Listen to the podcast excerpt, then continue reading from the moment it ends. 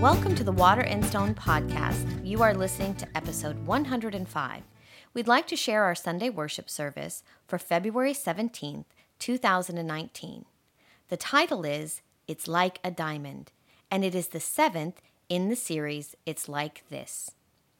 We don't have to wait for God to show up, He's been waiting for us all along. So our scripture today is John 4 24.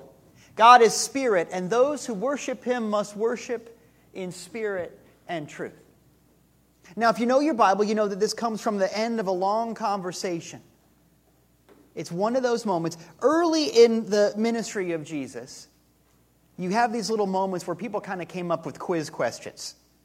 It's almost like the dating game. People had these questions okay, if you know so much, what about X, Y, and Z? Later on, people, you know, you get to Palm Sunday, for example, people know who he is and what he's all about. But at the beginning, there's a lot of questions about how does this work and how does that work? And I don't know about you, but sometimes in my life, I find myself in that part of my spiritual development. I know what Jesus stands for, I know about that, but in my life right now, what do I do about it? And those questions of what do I do about it are really important. And Jesus having this conversation with this woman at the well. And she says, Okay, you're so smart. Where do we go to worship? You know, my people, she's saying, they go up to the top of the mountain because that's big and we've seen the movies and that's where you're supposed to go. And your people are saying that we're supposed to be at the temple down in the city in Jerusalem. And where is it? Where do we go to get God? That's at the nucleus of the question. And by the way, if you're trying to understand a religious path or some kind of spiritual something, that's a really valuable question. Where do you go to get God? Because if somebody comes to you and they say, you know, I found out about this amazing spiritual teacher, this guru, or this book, or this whatever it is, ask them that question. There's probably a nicer way to say it, but at the end of the day, ask the question, well, where do you go to get God? Oh, well, you've got to get on a plane and you've got to go do this thing and you've got to wear special pants and whatever. Okay, hang on. Now you know something that you didn't know before. Where do you go to get God? And in fact, ask yourself that about your life. Is there a special place you have to be in order to feel special? Because if God is everywhere, maybe I'm only making a little bit of room for God to show up in my life. Maybe it's time to open something up. So she says to Jesus, Where is it? Top of the mountain, in the valley? Where is it? Is it Largo? Where am I supposed to go to get more God? It's not Largo. and you might expect the Sunday school answer to that question. Every Sunday school kid goes, Where is God? God is everywhere, right? You've heard that one before. It's very common, popular answer. And yet, that's not what Jesus says. He doesn't give location at all. In fact, it's a typical Jesus Christ lateral thinking, outside the box answer to a very straightforward seeming question. He doesn't say it's here or there. He doesn't say it's nowhere. He doesn't say it's everywhere because the point, and this is kind of deep, we'll get there, don't worry. The point is, God is not a matter of location at all. God is not any kind of anywhereness. God is beyond physicality. And so, what Jesus says instead of God is everywhere, now let's color, he says God is spirit. And whoever worships God has to worship in terms of spirit and truth. In other words, he's saying it's not about where you go, it's about what you see. That word spirit, God is not a physicality. God is not a place. God is not something that you buy in a store. God is the spirit, that deep breath that breathed out across the waters at the beginning of the universe. God is that deep breath that you hear a baby breathe when you know they're okay. God is that breath that you take right before you do the important thing, right before the plunge, you know? God is that moment. They who worship God worship in spirit and truth. In other words, it's not about where you go, it's about what you take in, spirit, and what you say and do about it. They who worship God worship but in terms of what they take in and what they do about it. And if you do that, it doesn't matter where you are or when you are, but rather that you are is what becomes important. When we came up with that, God is good, you are good, go do good, this spirit and truth passage is very important to us. It's kind of a big deal. You know, we're in a, a, a quote unquote temporary campus. You know what I mean? We don't own this building. And there's a lot of challenging things about having to kind of have church in a box when we show up and all of the things we do to set up. And we never know what this room is going to look like or smell like when we walk in and all kinds of stuff like that. There's challenges inherent in that. But one of the beautiful things about a quote unquote temporary space is it helps us remember that church is not the building. Church is not the carpet or the walls or whatever, or the stains on the walls. Church is us. Church is the spirit and truth of this moment. Church happens, yes, it happens on Sunday morning, but church, church also happens on Saturday when we're doing a service project. Or on Sunday night if we go watch the sunset, or on Tuesday or Thursday when we're at men's group or women's group, or when you see somebody from your church in the store. Church happens when you happen in spirit and in truth, when you remember who you are and you do something about it. But I'm telling you something you already know. Jesus was very clear about it, but going back a little bit further, there's a commandment about not making false idols, and we know about that. Nobody's accidentally worshiping golden calves. We get it. And us human beings are very smart. We're very good at just changing the nouns around and keeping our thinking the same way. You know what I mean? Well, I don't see that person anymore, but I have the same fights with a different person. Well, you just changed the nouns. You didn't change your mindset, you didn't change your heart. Some people stop worshiping the golden calf, but they go, oh, in order to get God, I've got to buy a special crystal that vibrates at the right frequency. And then, really, that's how God works for you? All you did is change the nouns. It's just a golden cow. It's just a little more portable, maybe more expensive. I don't worship that physical thing, so I've just switched to this new physical thing that's shinier and cooler because it's in a cooler store. Well, that's not different. But we know that. We have gotten past that idea, and we are very, very comfortable with this idea. And here's the formula for today. This is what I want you to remember. If it omits, it limits. If it omits, it limits. And what I mean by that is if it leaves something out. In other words, for example, if my God is limited to physical stuff, that leaves out a lot of important things, right? If it omits something, it limits my ability to have a life that works, to have a love that makes sense. And falling in love is a great example of that. Love is not defined by your ability to buy flowers for somebody. You can have flowers and not have love, right? You can have physical attraction, you can have all of those things and not have love. Love is something deeper that happens. And if your concept of what love is omits the important things that really make your heart pump, that really make you realize that thing, that really make you take that deep breath and realize, this is different. If your concept of love leaves that out, if it omits, it limits. And what that means is you're not going to be a very good boyfriend or girlfriend because you think it's all about the flowers, for example. If my idea of God omits the important things, if it's just a physical thing, if God is something I go and do, I've left out too many important things. I've left out too many miracles. So we get past changing the nouns. It's not the golden calf, it's not the crystal. We stop using physical terms. God is not a matter of energy. God doesn't float around like an oil slick. God is more than physical stuff. It doesn't work that way. We know that now. We're very comfortable with the idea that God is not physical. Got it. I talk about that in one way or another a lot got it. So we get this idea that, okay, God is not a physical thing, God is not a talisman, and yet there are so many people who have this idea of God as somebody who's going to show up someday. Do you know what I mean? Have you ever heard somebody or have you ever been somebody who has said, Someday my miracle is going to come. Someday my winning lottery ticket. Someday my prince will come. Someday that thing will happen. My miracle, my growth, my breakthrough, my paradigm shift. Someday, God's going to show up. Well, wait a minute. I've just limited God just in a fancier way. I just changed my nouns. God is not limited by space, but now I've just put God in the context of time. I've said basically, God is in process. God is not done cooking yet.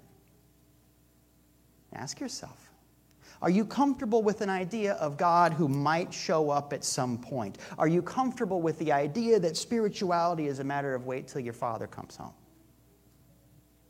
A lot of people talk that way. A lot of people think that way. And a lot of people pray that way. The idea that God isn't here yet, but someday. Hmm, but that omits things. It takes God out of the everywhereness and it means that God isn't here. Let me put that a different way. I'm sure everybody here is familiar with Einstein's concept of general relativity. We, we're all experts, right? Don't worry, there's not going to be a test later. Here's the basic, the basic thing it's like 1905. And he changed the course of physics by saying, wait a minute, there's no such thing as space and time. Physicists and scientists and smart people all over don't talk about space and time, they talk about space time. It's all one thing. Time and space are all interconnected. There's only one thing. And so, if I get done with that old idea, oh, I know that God's not limited in terms of space, and yet I'm still saying God isn't here yet, I'm still doing the same golden calf garbage I used to do.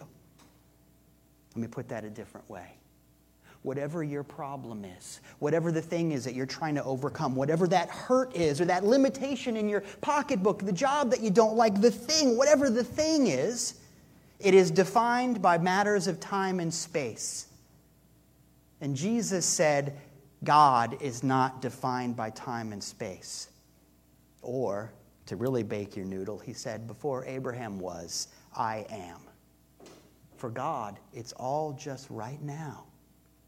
So, what I'm trying to tell you is that your miracle, your overcoming of whatever that is, that limited time and space issue, has to do with stepping back into who you always are. It ain't a matter of time and space because for God, it's here and now. Let me say that another way. Do you talk baby talk to kids? Because you know you're not supposed to, right? You've read those books. You're not supposed to talk baby talk to kids. Did you know that? Why? Because if you talk baby talk to kids, they learn baby talk, right? It's not complicated. And look, Jenny and I figured out parenting kind of just doing our best, I guess, like most parents do. And I'm sure we have made colossal errors along the way. And yet, our kids have done pretty well. They started college at 13 and 15, and now they're so much smarter and so much more mature, so much better than we ever were, ever could be. So we had good material to work with. But I think we made some good calls along the way. And one of the things I'm particularly proud of was we didn't talk baby talk, literally or metaphorically, to our kids. In other words, when I see this little person, I refuse to see them just in terms of their current set of limitations. I don't talk baby talk to you because you're not always going to be a baby. I don't talk baby talk to you because I see more in you. And no matter what mistakes I made as a dad, I hope that throughout the whole thing, what I saw and what I see when I look at them is you are so much more. You are so much bigger than your body gives you credit for. And in fact, the fights that we have with our kids, had and have with our kids, are always about look, you're more than this. Why are you doing that thing? I see so much more in you. Come on, wake up. You're bigger than that. That's the fight. And that's a fight I will keep fighting, man. It's my job. That's the daddy thing, you know? But don't talk baby talk to kids or they stay small. Ask yourself of the people in your life are you helping them stay small by what you say, by how you see? Jenny and I and some other people in this room do work with teenagers, and that is a frightening thing for some people. Kids are scary, teens are even scarier. I get it. We don't get to do as much right now, but our church is going to grow back into that having a youth group thing and all that stuff. But there were times when we say, well, we do a lot of work with teens, and I've had other ministers say, You're crazy teenagers is a terrible audience. You can't trust them. They don't listen. They're always on their phones. They don't have any money to put in the plate. Why would you do that? I can't help it. I can't help it for all kinds of reasons. Jenny and I got our start as teens in that group, and so we want to give back. But it's more than that. It's because I've seen something And those of you who've worked with teens have seen something that is absolutely awesome. I know the world is going to be okay because it's in their hands. There are people that say, you know, those, those teenagers you work with, they're going to, you know, steal your hubcaps. They're going to lie to you and they're going to be manipulative and they're not going to listen and they're, you know, whatever it is these kids are, today are doing with their hula hoops and their gramophone records, whatever it is. Just change the nouns. Don't change the mindset, right, if you want to stay small. You know exactly what I mean. But here's what we learned a long time ago teenagers will rise to your expectations. So if you treat the teenagers in your life like they're going to do you wrong and steal your hubcaps, they will. Because you have said that's what you expect from them, that's what you want out of them. And they just want to make you happy. It's your fault. Sorry. And I've learned that the hard way. I'm not blaming. I've done it too. I have expected little and gotten little. Haven't you? But if you look at a teen, an adult, a child, anywhere in between, and you say, I am not fooled by your appearances. This drama thing, I get it, but we're going to get past it now because you are a child of God, and I refuse to see you as limited in any way. You are so awesome. Let's figure out how your awesomeness can happen right now. Maybe you find a different set of words to express that, but by all means, express it because that's the beginning of something changing. How do you talk when you talk to the people in your life? Can you see in terms of potentiality the eternal beauty that's right below the surface, the right now that is present? Can you see it? My wife talks to plants. It's weird.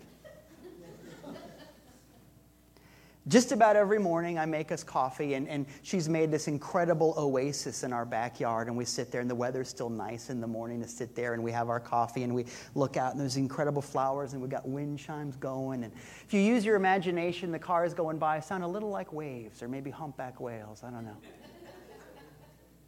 And you sit there and we listen to it, and it's beautiful, the whale song of a, like a, a 65 Buick going by. And it's, it's awesome. It's awesome. But sooner or later, after we sat there for a minute and had some coffee and talked about how our day is going to look, sooner or later she gets up and she starts working on the plants. And we've got incredible plants, and almost everything is edible, and there's beautiful uh, stuff. I don't even know what all of the plants are. It's incredible. They know us at Lowe's in the garden department. I'm the pea gravel guy. Don't, don't even get me started. But she talks and she'll say, Look, okay, Lavender, what are you doing? You're just getting all over the place. We got to tidy that up. She talks to plants. Now, studies have shown that if you talk to your plants, they grow better. Why? She's not expecting the plants to talk back. Those are different kinds of plants, and those are illegal.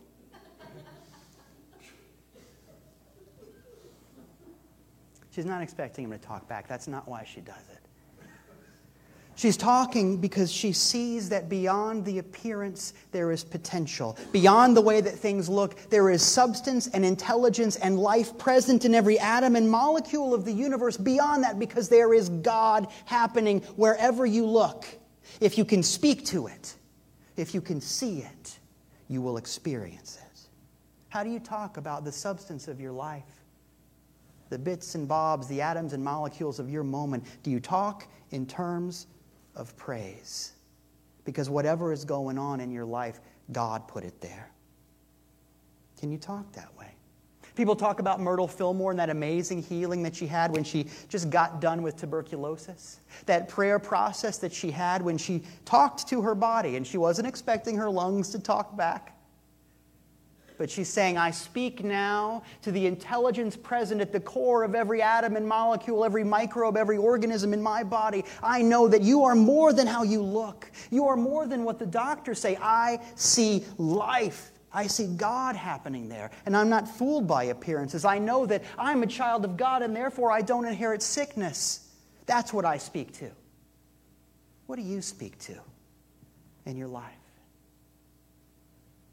Because I'm telling you, when you speak, you bring your concept of eternity to bear on the present moment. And that's a lot. I'll say that again. When you speak, you bring your concept of eternity to bear on the present moment. The words you say, if you have a small idea of how the whole thing works, you're going to have a small experience. That's all I'm saying. But if your idea of foreverness is big enough, when you speak, you experience it. It's like casting a spell, it's magic. That's why they call putting words together spelling. But magic isn't like in the movies. You don't make something happen, you allow something to happen. The deep magic is that life and substance and intelligence and spirit is already there, that God is already there. The deep magic is agreeing with something that always was. Yesterday, Jenny and I took a walk through downtown, and it seemed like the whole city was there. It was incredible. And we did a lot of stuff. Went to the farmer's market, and that was cool. But I think that my favorite moment was I was watching this family with their dog, and they let the dog off the leash, which you're not supposed to do. How many miracles happen when you do something you're not supposed to do? That's a separate issue. But the dog saw a squirrel. And I stopped walking to watch this tableau of nature happen. It was a Discovery Channel moment. Now, the parents of the dog knew that the dog wasn't going to catch the squirrel. I knew the dog wasn't going to catch the squirrel. I think the dog knew the dog wasn't going to catch the squirrel. The squirrel sure knew it. Because the dog ran and the squirrel jumped and the squirrel kind of did the thing. And I'm not a veterinarian, but you can tell when an animal is angry by the body language, and you can tell when they're happy. And this dog was delighted to have not caught the squirrel. It was happy. You could tell the tail was wagging, the hair wasn't up on the back of the neck, the whole thing. But there's this thing that happens when you fulfill part of your programming. When you live up to something that you have on the inside, when you're true to the truth of your heart, that dog knows it's supposed to catch squirrels. So it tried, and it was happy. There's stuff that you're supposed to do when you agree with something on the inside, when you see it, and when you talk like it. There's something important that goes on when you get out of the way. And that's really important because I want to take a minute and talk about the idea of being a co creator with God. You've heard that before. I am a co creator. Me and God work together, and look what we did. I'm a co creator. I want to talk about that for a minute because you're not. You're not. The Bible is very clear about that. God creates, you show up for it. You agree with God. You're part of the process, but if you have faith the size of a grain of mustard seed, you will say to that mountain, Be up and cast into the sea, and it will be done for you. Over and over again, when there's a miracle, Jesus says, Your faith did it. God working through you did it. God does the work. There is only one creator in the universe. It's not my job to work with God. And in fact, it's a little bit egotistical to go, Okay, God, what do you got? Let me just fix that for you. And yet, there's a lot of people that do that. God gives you life. God gives you love. God gives you the beauty and the majesty of this moment. And sometimes people take that awesome stuff and they do some weird things with it. Is that what you did based on what God gave you? Let's take that back to the workshop.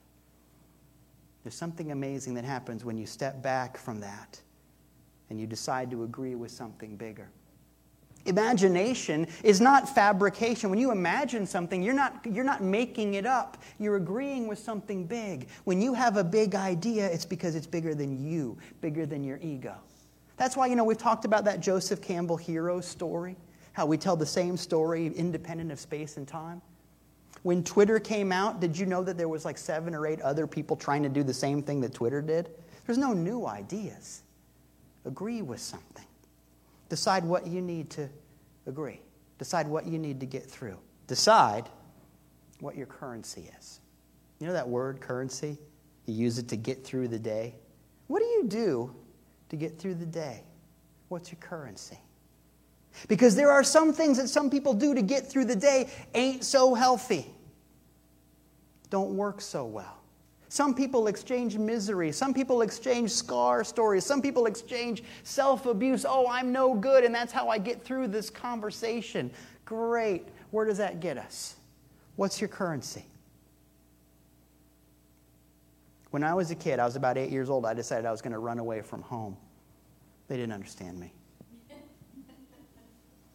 And I didn't know how to do it. I know I needed money. I didn't know what I was going to do to get a job. I thought about a paper route, but I was scared about that. I didn't really know how to cross the street yet, so this was going to be problematic. But I remembered that in my room, in my closet, on my shelf was a Monopoly game, and there's thousands of dollars in there. I got all of that money, I put it in a Ziploc bag, and I hit the road. Didn't get far. Because as it turns out, no one else cares about Parker Brothers' money. You have currency that may or may not actually work.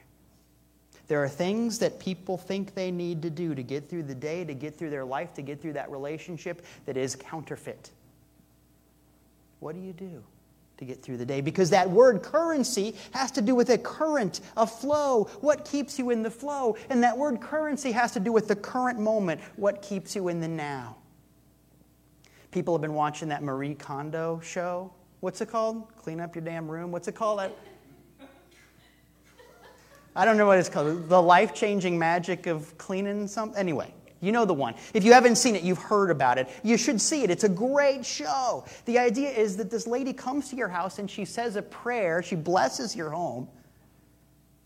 Maybe the theology is different, but who cares? She blesses your home and then she has you take all of your stuff, like let's all your clothes, put it on the bed. And you're going to hold every item of clothing and ask yourself, does this spark joy? And if the answer is yes, you get to keep it. And if the answer is no, goodwill. Does this spark joy? And it's a great way to clean your house. Now, we're not going to even talk about the, the idea that in some cultures they don't have pants. And here we are, I need an expert to come and ask me if my pants spark joy. We'll talk about that later. But right now, that's a pretty good test. Does this spark joy? Can you do that with your relationship? Can you do that with your job? Hold up your job and say, Does this spark joy? Because if it doesn't, you are making the world worse by putting more misery in it. I don't care how much you get paid. If this relationship doesn't spark joy, you are making the world worse by putting more misery in it. It doesn't matter how good it looks that you are a you know, Ward and June Cleaver. Does it spark joy? Does it take me outside of time?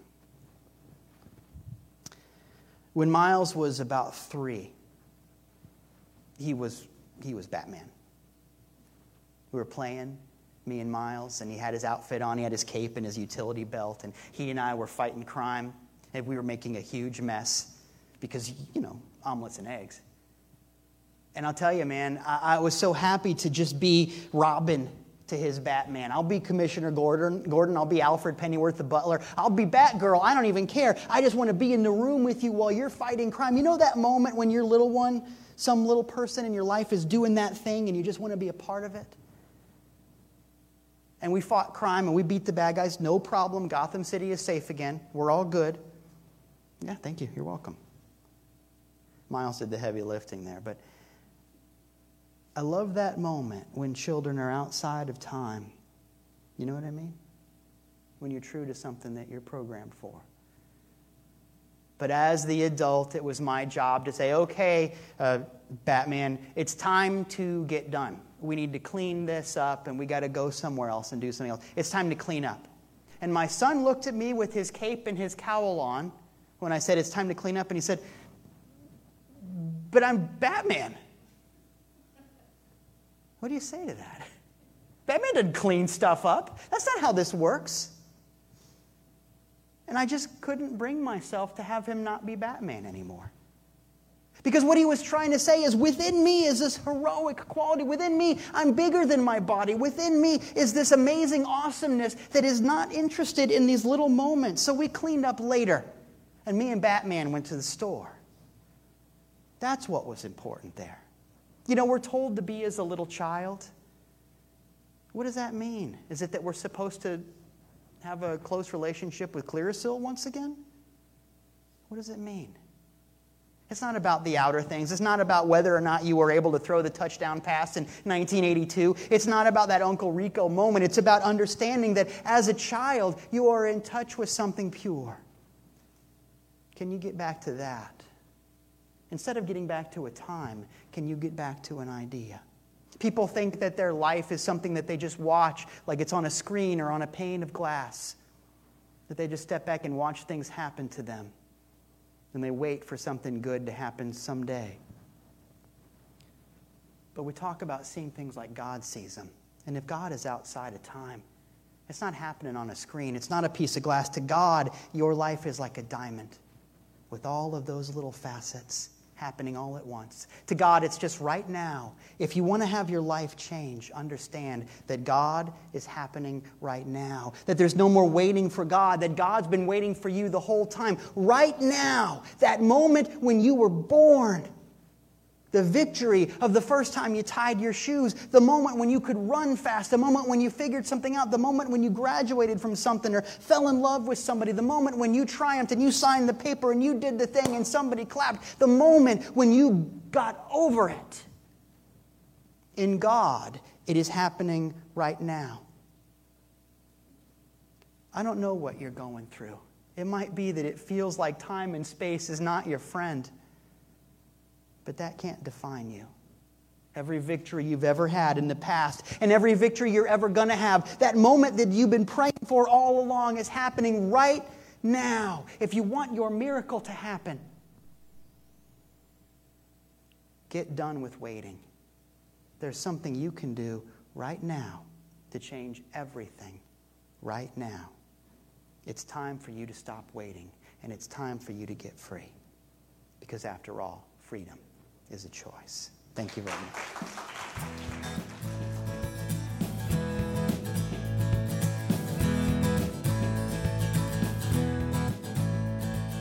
This is Dieter Randolph, and I just want to thank you for listening to that Sunday lesson, and I want to thank you for being part of our virtual church family.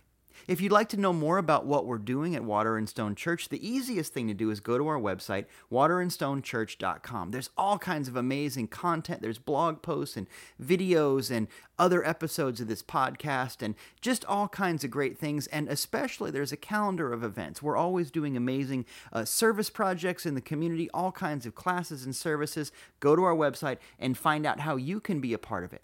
You can also text I am ready to 84576. That's all one word, I A M R E A D Y to 84576. It's a great way to get a once a week message about what we're up to. That's how we do our newsletter and special events and stuff like that. It's a great way to be in the loop.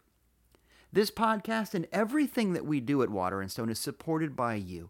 And what that means is there's a lot of little things you can do to help us keep the lights on around here. If you go to the website, once again, waterandstonechurch.com, you can find out how to give electronically. You can find out how to shop at Amazon in such a way that benefits the church at no extra cost to you.